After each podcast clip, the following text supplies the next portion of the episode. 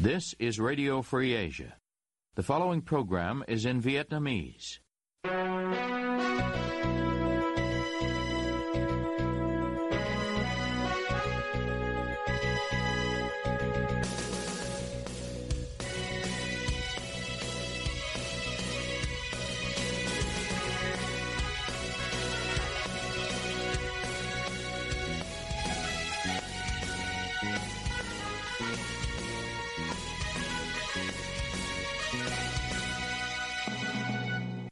Đây là Đài Á Châu Tự Do, phát đi từ thủ đô Washington, D.C., Hoa Kỳ.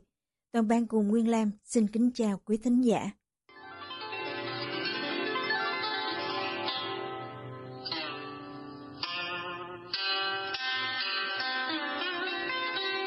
Kính mời quý vị theo dõi chương trình phát thanh tối ngày 13 tháng 2 năm 2024,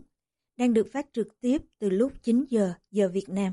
Mở đầu cho chương trình phát thanh hôm nay, mời quý vị đến với bản tin chi tiết. Nhà sản xuất thiết bị điện của Nga thuộc sở hữu của tỷ phú Alexei Mordashov hôm 12 tháng 2 cho biết họ đã thắng kiện Tập đoàn Dầu khí Quốc gia Việt Nam PVN từ tháng 11 năm ngoái. Nhật báo RBC của Nga dẫn một nguồn tin giấu tên cho biết khoản tiền bồi thường khoảng 500 triệu đô la Mỹ cho Power Machines đang được thảo luận. Theo hãng tin Reuters, Vụ kiện được đệ trình tại Singapore nhằm đòi lại số tiền đã đầu tư xây dựng nhà máy điện ở Việt Nam. Dự án đã bị tạm dừng vào năm 2018 sau khi nhà thầu Nga bị Mỹ trừng phạt. Tuy bài viết không nêu rõ dự án nào, nhưng theo truyền thông nhà nước Việt Nam, hồi tháng 8 năm 2019, công ty của Nga thông qua luật sư đại diện của mình gửi đơn kiện PVN đến Trung tâm Trọng tài Quốc tế Singapore SIAC liên quan đến việc tạm dừng dự án nhiệt điện Long Phú 1 ở tỉnh Sóc Trăng. Dự án trên được khởi công xây dựng từ đầu năm 2011, dự kiến khi đi vào vận hành sẽ cung cấp cho lưới điện quốc gia khoảng 7,8 tỷ kWh điện năm. Tuy nhiên, việc thực hiện dự án chưa đến 80% thì phải tạm dừng do liên quan đến lệnh cấm vận của Bộ Tài chính Hoa Kỳ đối với Power Machines từ ngày 26 tháng 1 năm 2018. Đến tháng 1 năm 2019, nhà thầu Power Machines có văn bản chính thức thông báo về việc chấm dứt thực hiện hợp đồng thiết kế, cung cấp thiết bị công nghệ và thi công xây dựng công trình EPC do bất khả kháng. Các khiếu nại chính bao gồm Power Machines coi lệnh cấm vận của Mỹ là bất khả kháng, Power Machines khiếu nại PVN không thực hiện thanh toán cho công ty này và Power Machines cho rằng PVN không có cơ sở khi rút bảo đảm thực hiện hợp đồng của Power Machines. Một luật sư từng tham gia sáng lập Trung tâm Trọng tài Thương mại Phi Chính phủ tại Việt Nam nói với Đài Á Châu Tự Do trong điều kiện ẩn danh vì lý do an ninh. Power Machines chấm dứt hợp đồng trước vì cho rằng BVN vi phạm nghĩa vụ. Như vậy, Power Machines cho rằng BVN có lỗi. Tuy nhiên theo nguồn tin đáng tin cậy, Power Machines khởi đầu vụ kiện với vị thế yếu, nhưng dường như BVN không tận dụng lợi thế để đưa ra những lập luận mạnh chống lại, nên không thành công. Trong thời gian xét xử, BVN bổ sung một luật sư rất giỏi, nhưng đã quá muộn để thay đổi tình thế. Về nghĩa vụ đền bù cho công ty Nga, theo luật sư này, nếu Tập đoàn Dầu khí Quốc gia Việt Nam không tự nguyện thi hành án và thanh toán tiền, khả năng bị kê biên tài sản ở nước ngoài sẽ rất cao. Phóng viên gọi điện cho PVN, nhưng người trực điện thoại nói doanh nghiệp này hiện đang nghỉ Tết và không có lãnh đạo nào ở cơ quan Phóng viên gửi email tới Bộ Ngoại giao, Bộ Công Thương và Bộ Kế hoạch và Đầu tư với đề nghị bình luận về vụ kiện này nhưng chưa nhận được ngay phản hồi. Hãng tin CNA của Đài Loan hôm 12 tháng 2 loan tin cho biết 292 khách du lịch Đài Loan thuộc nhiều nhóm du lịch đã mua gói tour 5 ngày đến Phú Quốc từ ngày 10 tháng 2 qua một công ty có trụ sở ở Đài Loan là We Love Tour. Tuy nhiên, khi đến Phú Quốc, những du khách này bị phía công ty du lịch Việt Nam, công ty ký hợp đồng nhận khách với công ty Đài Loan là mỗi du khách phải trả thêm 720 đô la để tiếp tục chuyến đi. Công ty Việt Nam có tên, Công ty trách nhiệm hữu hạn du lịch quốc tế Winner Việt Nam cho biết lý do là We Love Tour chưa chi trả tiền cho đoàn khách. CNA dẫn lời của giới chức thuộc cơ quan quản lý du lịch Đài Loan cho biết đã có hơn 100 khách Đài Loan trong số khách bị kẹt tại Phú Quốc đã đồng ý trả thêm tiền để thực hiện chuyến du lịch. Những khách du lịch Đài Loan có thể sẽ không thể quay lại Đài Loan vào ngày 14 tháng 2 nếu việc thanh toán cho chuyến bay thuê bao từ Phú Quốc đến Đài Bắc của hãng Bamboo Airways không được thực hiện. Cơ quan quản lý du lịch Đài Loan đồng thời cũng cho biết cơ quan này đang điều tra để xác định liệu We Love Tour có vi phạm các quy định liên quan đến việc điều hành các công ty du lịch lữ hành hay không. Vào cuối ngày 12 tháng 2, We Love Tour ra thông báo phản bác các thông tin từ phía công ty du lịch của Việt Nam, khẳng định là phía công ty Việt Nam đã thay đổi và yêu cầu phải có thanh toán toàn bộ sau khi một khách du lịch Đài Loan phàn nàn về một bữa ăn khi đến Việt Nam. Báo Thanh niên hôm 13 tháng 2 dẫn lời ông Hà Tuấn Minh, giám đốc công ty trách nhiệm hữu hạn du lịch quốc tế Winner Tour Việt Nam, khẳng định với thanh niên khi đoàn khách Đài Loan đến Phú Quốc mà không có xe đưa đón, không có khách sạn, phía We Love Tour đã nhiều lần năn nỉ công ty Việt Nam hỗ trợ đoàn và phía công ty Việt Nam đã điều hành xe và thuê khách sạn phục vụ khách. Hạn thanh toán là ngày 11 tháng 2, nhưng We Love Tour vẫn không chuyển tiền nên công ty Việt Nam thông báo kết thúc chương trình. Đại diện công ty Việt Nam cho biết, công ty đã làm việc với Phòng Kinh tế và Văn hóa Đài Bắc ở thành phố Hồ Chí Minh, cơ quan quản lý du lịch Đài Loan về tình hình đoàn khách và phương án xử lý. Khách du lịch Việt Nam và Trung Quốc đến khu du lịch hợp tác giữa hai nước là Thác Bản Dốc, Đức Thiên đã gia tăng vào dịp Tết Nguyên đán năm nay sau khi hai nước bắt đầu thực hiện vận hành thí điểm các tour du lịch tại thắng cảnh trên biên giới hai nước vào tháng 9 năm ngoái. Tân Hoa Xã hôm 12 tháng 2 có bài viết cho biết du lịch xuyên biên giới giữa hai nước đã bùng nổ vào những ngày Tết, đặc biệt ở tỉnh Quảng Tây, nơi có biên giới với Việt Nam. Hãng tin nhà nước Trung Quốc dẫn lời Xion Chuju, một quan chức tại trạm kiểm tra biên phòng xuất nhập cảnh hữu nghị quan Quảng Tây, cho biết dự kiến có 40.000 lượt khách khởi hành từ đây hoặc đến đây để du lịch xuyên biên giới trong dịp này. Một trợ lý tổng giám đốc công ty vận hành khu thắng cảnh thác Đức Thiên có tên Giang Yongjun được Tân Hoa Xã trích lời cho biết khu du lịch hợp tác Thác Bản Dốc Đức Thiên đã thu hút nhiều du khách Việt Nam kể từ khi đi vào vận hành thí điểm. Theo phản hồi từ bản câu hỏi chúng tôi gửi đến du khách, họ rất hài lòng với việc mở khu hợp tác này. Theo người đại diện công ty du lịch Trung Quốc, khu vực thác Bản Dốc Đức Thiên đang hấp dẫn nhiều khách du lịch trong và ngoài Trung Quốc. Trung bình mỗi ngày khu này tiếp nhận gần 9.000 lượt khách và số lượng này còn tăng cao hơn trong dịp Tết. Thác Bản Dốc từng là một trong những điểm tranh cãi trong quá trình phân định biên giới đất liền giữa Việt Nam và Trung Quốc trước khi Hà Nội và Bắc Kinh hoàn tất quá trình phân giới cắm mốc vào năm 2008. Thỏa thuận giữa hai phía quy định phần thác phụ thuộc chủ quyền Việt Nam, còn phần thác chính cả hai phía cùng khai thác. Phần thác chính được phân chia bằng cột mốc 53 cũ, được dựng lên từ cuối thế kỷ 19 sau khi chính phủ Pháp lúc bấy giờ và nhà Thanh ký kết hiệp định phân chia biên giới Việt Nam Trung Quốc. Nhà nghiên cứu gốc Việt Trương Nhân Tuấn ở Pháp vào đầu năm 2008 trong một trả lời phỏng vấn đã cho tự do khẳng định rằng Việt Nam bị mất phân nửa thác Bản Dốc mà trước đây nằm sâu trong lãnh thổ nước này ít nhất 2 km. Xin chào các bạn, tôi là Trường Sơn. Còn tôi là Cao Nguyên. Hôm nay chúng tôi có buổi nói chuyện đặc biệt với bà Ginny Sten, quản lý biên tập khu vực Đông Nam Á của Đài Á Châu Tự Do, để cùng tìm hiểu thêm về chương trình podcast sắp ra mắt của Ban Việt ngữ. Ginny, vì sao chúng ta cần phải làm cái chương trình podcast này? Quite simply, podcasts really popular. Khá đơn giản, podcast rất phổ biến. Chúng phổ biến với khán giả trẻ. Chúng tôi muốn tìm đến tất cả mọi đối tượng khán giả để họ biết đến những điều hay, để họ biết những gì đang xảy ra. Vậy thì những khán thính giả của Đài Châu Tự Do có thể kỳ vọng gì từ cái chương trình podcast này, Ginny? Tôi có thể nói chúng ta nên làm gì, nhưng hai bạn sẽ là người dẫn chương trình, nên tôi sẽ quay lại và hỏi,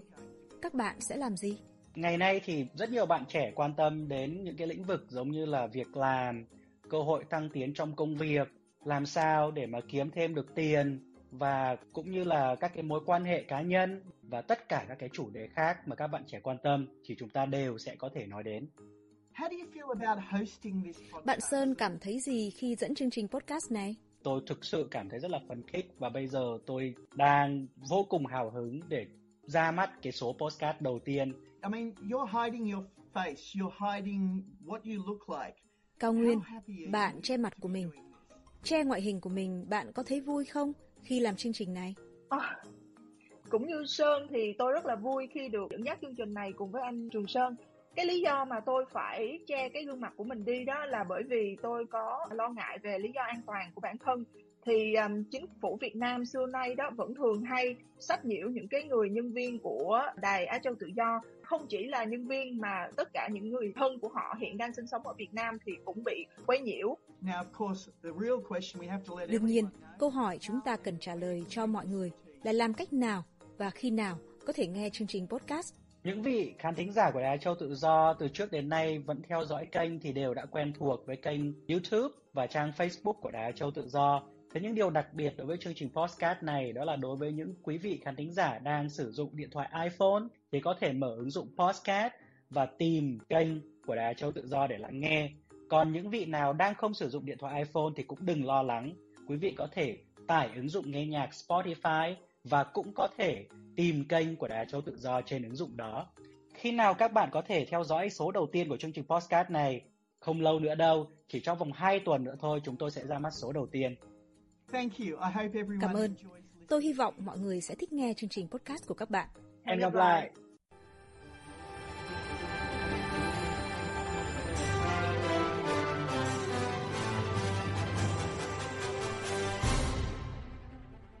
Quý thính giả đang theo dõi chương trình phát thanh của Đài Á Châu Tự Do. Ngoài các trang Facebook và YouTube, quý vị cũng có thể đón nghe các chương trình phát thanh của đài qua vệ tinh Intelsat 17 băng C ở 66 độ Đông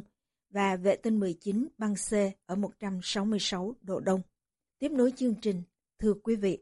lực lượng cảnh sát giao thông trong năm qua tăng cường xử phạt triệt để các tài xế có nồng độ cồn trong máu khi lái xe. Việc này ảnh hưởng không nhỏ đến lợi nhuận của các hãng kinh doanh, bia rượu hay các quán nhậu, bên cạnh sự thắt chặt chi tiêu của người dân. Quốc ngữ có bài chi tiết, mời quý vị cùng theo dõi. Việt Nam trong năm 2020 đã đưa ra luật mới về lái xe khi say rượu, với mức phạt tiền nặng hơn đối với những người lái xe có bất kỳ lượng cồn nào trong người. Theo VN Express, chỉ trong hai tháng cuối năm 2023, thành phố Hồ Chí Minh đã phát động chiến dịch chống say xỉn khi lái xe lớn nhất từ trước đến nay bằng cách điều động các đội cảnh sát giao thông hùng hậu hơn đáng kể so với bình thường đến những con đường tập trung nhiều quán bar, nhà hàng và quán nhậu. Một người lao động tự do ở đô thị lớn nhất cả nước, thường xuyên đi uống rượu bia cùng bạn bè ở quán nhậu mỗi cuối tuần hay có dịp vui. Tuy nhiên, trong khoảng hơn một năm trở lại đây, ông đã bỏ thói quen này do mỗi lần ăn nhậu phải thuê xe ôm đến quán làm chi phí sinh hoạt tăng cao. Ông cho rằng chủ trương cấm người có nồng độ cồn cao khi điều khiển phương tiện giao thông là hợp lý, góp phần làm giảm tai nạn nhưng không nên áp dụng một cách quá cứng nhắc như hiện nay. Lý do theo ông là uống một hai ly bia không ảnh hưởng đến khả năng lái xe, nhất là trong nội đô với tốc độ thấp. Ông nói với Đài Á Châu tự do trong điều kiện ẩn danh. Tôi nghĩ phải có biện pháp gì đó để kiểm tra sự tỉnh táo của người lái xe. Ví dụ như sau khi bắt thổi vào máy đo nồng độ cồn, nếu thấy cao thì cho đi 10 bước, theo đường thẳng hoặc dít dắt mà không bị té, hoặc cho cầm tay lái chạy một vòng mà vẫn thấy bình thường, thì không nên phạt vì họ đủ khả năng điều khiển xe. Theo báo Tuổi Trẻ Online, báo cáo tài chính năm 2023 của Công ty Cổ phần Bia Sài Gòn Hà Nội cho thấy doanh nghiệp này đạt doanh thu hơn 609 tỷ đồng, giảm 3% so với năm 2022 và lợi nhuận sau thuế giảm tới 25%, chỉ đạt 43,4 tỷ đồng.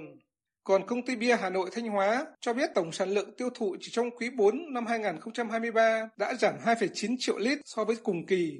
Phóng viên gửi email cho một số doanh nghiệp bia rượu như Sabeco, Habeco và Bia Huế với đề nghị bình luận về tác động của việc thực hiện Nghị định 100, tuy nhiên chưa nhận được ngay phản hồi. Chủ của đại lý bia nước ngọt 115 ký con, quận 1, thành phố Hồ Chí Minh chuyên bán lẻ cho các hộ gia đình, cho phóng viên biết số lượng bia bán ra trong năm qua giảm mạnh và mặc dù đang trong thời điểm người dân chi tiền để sắm Tết, nhất là mặt hàng rượu bia, nhưng việc bán hàng vẫn chậm. Người chủ này không nói rõ lý do vì sao khách đến mua ngày một thưa dần. Tuy nhiên, một người của đại lý bia nước ngọt Khương Duy ở quận 12 cho biết việc kinh doanh của doanh nghiệp này vẫn tăng trưởng trong năm 2023 cho dù không cung cấp chi tiết Cơ sở này chuyên cung cấp rượu bia và nước giải khát sản xuất bởi các thương hiệu lớn trong nước và nhiều tiệm kinh doanh bán lẻ tại các quận ngoại thành là khách hàng thân thiết vì được giao hàng miễn phí. Theo quan sát của người đàn ông ở thành phố Hồ Chí Minh, các quán nhậu ở khu vực Bầu Cát, quận Tân Bình và hai bên lề đường Trường Sa Hoàng Sa kéo dài từ quận Bình Thạnh đến quận 1 trước kia tấp nập khách hàng, bất kể giờ giấc, nhưng giờ đây vắng khách và nhiều chủ quán đã phải đóng cửa sang mặt bằng. Việc cảnh sát giao thông đóng chốt gần các quán nhậu này để kiểm tra nồng độ cồn của thực khách sau khi rời quán nhậu là nguyên nhân chính gây ra cảnh điều hiu của các nhà hàng chuyên bán đồ nhậu và bia rượu vốn đông đúc từ trưa cho đến nửa đêm. Tình hình tương tự đối với các quán bia hơi ở thủ đô Hà Nội, một người dân địa phương cho biết việc tăng cường kiểm tra nồng độ cồn có thể là nguyên nhân dẫn đến sự đi xuống của các cơ sở ăn uống. Trong vài tháng gần đây, lực lượng công an ở các địa phương thực hiện chuyên đề kiểm tra nồng độ cồn trên tất cả các tỉnh lộ và quốc lộ, lưu động và cố định, thời gian từ 8 giờ sáng đến 22 giờ hàng ngày, và lực lượng công an cấp xã cũng được tham gia. Việc xử phạt căn cứ vào hai văn bản chính là Nghị định 100 và Luật phòng chống tác hại của rượu bia năm 2019 Điều 8 của luật trên cấm người điều khiển ô tô, máy kéo, xe máy chuyên dùng trên đường mà trong máu hoặc hơi thở có nồng độ cồn. Nghị định 100 quy định ba mức vi phạm nồng độ cồn đối với tài xế ô tô và người điều khiển xe máy, với mức thấp nhất được quy định là có nồng độ cồn nhưng chưa vượt quá 50mg trên 100ml máu hoặc chưa vượt quá 0,25mg trên 1 lít khí thở. Quốc hội Việt Nam trong tháng 11 năm 2023 bàn thảo về dự án Luật trật tự an toàn giao thông đường bộ, điều 8 của luật này nghiêm cấm việc người điều khiển phương tiện tham gia giao thông mà trong máu hoặc hơi thở có nồng độ cồn. Quy định dự thảo này có nhiều ý kiến trái chiều, trong khi nhiều đại biểu đồng tình thì có nhiều đại biểu khác lại cho rằng chỉ nên phạt khi nồng độ cồn vượt quá ngưỡng cho phép Ông Nguyễn Quang Vinh, một sĩ quan quân đội đã về hưu ở Hà Nội, cho rằng Nghị định 100 của Chính phủ ban hành năm 2019 về xử phạt vi phạm hành chính trong lĩnh vực giao thông đường bộ và đường sắt là sự lạm quyền của Bộ Công an. Ông nói với Đài Á Chu Tự Do hôm 29 tháng 1. Quá đáng ở quy định nồng độ cồn của người lái xe phải bằng không. Thậm chí tôi đã từng biết có cậu tài xế sáng ra không rượu bia gì, chỉ vì ăn bát bún riêu có giấm bỏng. Việc kiểm tra nồng độ cồn cũng mắc thế là bị phạt và giữ bằng lái. Như vậy là làm khó người dân khi tham gia giao thông rồi. Phải nói, Nghị định 100 là rất mất dạy và không phù hợp. Ý kiến của cựu sĩ quan quân đội, người không thường xuyên lái xe, không phải là đơn lẻ. Kỹ sư Hoàng Cường, thành viên No UFC, sinh sống ở Hà Nội, cũng phản đối một cách gay gắt. Ông nói trong tin nhắn gửi đến Á Châu Tự Do. Tôi ủng hộ việc hạn chế uống rượu bia khi lái xe, nhưng tôi phản đối kịch liệt việc chỉ cần một hàm lượng nhỏ cồn trong máu như vậy, thậm chí chỉ cần có thôi, tức là hàm lượng trên không là đã bị xử phạt với một mức phạt tàn bạo. Bất kỳ điều luật nào của hiến pháp của một quốc gia được viết lên cũng hướng tới một xã hội tươi đẹp và văn minh, chứ không kể đến nghị định dưới luật pháp nhiều bậc. Bất kỳ điều luật nào viết lên mà không có nghiên cứu xã hội học, bị người dân phản đối đều là vi hiến. Mọi con người đều có quyền mưu cầu hạnh phúc cho bản thân mình mọi lúc, mọi nơi. Ông Nguyễn Quang Vinh thì cho rằng Việt Nam nên học các nước văn minh trong việc xử phạt người có nồng độ cồn trong máu trên thế giới chỉ có khoảng 20 quốc gia, phần lớn là theo đạo hồi, có quy định cứ có nồng độ cồn là xử phạt, trong khi các quốc gia phương Tây và Hoa Kỳ áp dụng vùng xanh với mức phạt từ 0,05% tương đương 50 mg trên 100 ml máu, trong khi một số quốc gia khác quy định với mức giới hạn cao hơn 0,08% tương đương 80 mg trên 100 ml máu. Trong cuộc thảo luận về dự luật tại hội trường Ba Đình ngày 24 tháng 11, nhiều đại biểu Quốc hội bày tỏ sự chưa đồng tình về quyết định xử phạt vi phạm hành chính đối với người lái ô tô, xe máy có nồng độ cồn trong hơi thở hoặc máu, dù chưa vượt quá 50mg trên 100ml máu hoặc 0,25mg trên 1 lít khí thở. Một số đại biểu phát biểu rằng nếu giữ nguyên quy định tuyệt đối không có cồn trong máu, hơi thở, thì bất kỳ ai cũng có thể bị cho là vi phạm vì ăn một số thức ăn hoặc sô-cô-la cũng gây ra nồng độ cồn trong máu và hơi thở dù ở mức thấp và bản thân cồn cũng có thể sinh ra trong quá trình trao đổi chất của cơ thể con người. Tuy nhiên, có đại biểu lại cho rằng việc cho phép uống rượu ở mức nào đấy sẽ tạo ra không gian thúc đẩy hành vi vi phạm. Theo một bài viết trên Bloomberg hồi tháng 9 năm ngoái, việc người Việt uống bia ít hơn đã ngay lập tức tác động tới những thương hiệu lớn. Heineken có trụ sở tại Amsterdam và là sản xuất bia lớn nhất Việt Nam đã hạ dự báo doanh thu năm 2023. Công ty cho biết hơn một nửa mức giảm tiêu thụ của hãng trong nửa đầu năm đến từ thị trường Việt Nam và Nigeria. Chúng tôi gặp phải sự sụt giảm khá mạnh tại thị trường trọng điểm Việt Nam. Giám đốc điều hành Don Van Den Brink cho biết trong một cuộc phỏng vấn với Bloomberg, công ty bia này đang có kế hoạch đầu tư thêm 500 triệu đến 1 tỷ đô la Mỹ vào Việt Nam, nơi hãng đang vận hành 6 nhà máy.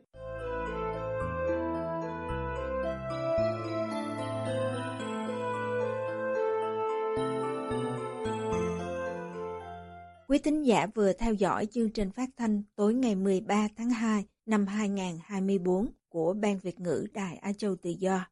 Ứng dụng tin mới RFA trên điện thoại thông minh và podcast